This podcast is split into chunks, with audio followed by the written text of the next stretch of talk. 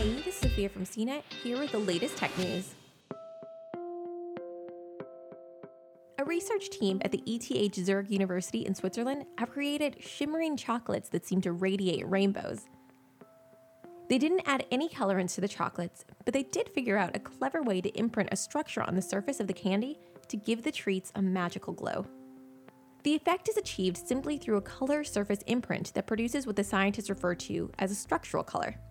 The process is similar to a chameleon, whose skin surface modulates and disperses light to display specific colors.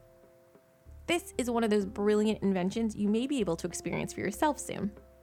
The team is developing a mold that can imprint the surface of multiple chocolates. The scientists are already in talks with the chocolate companies to bring the shimmering delectables to market. In a world obsessed with colorful foods, these scintillating sweets are designed for stardom. For more of the latest tech news, visit C net dot com.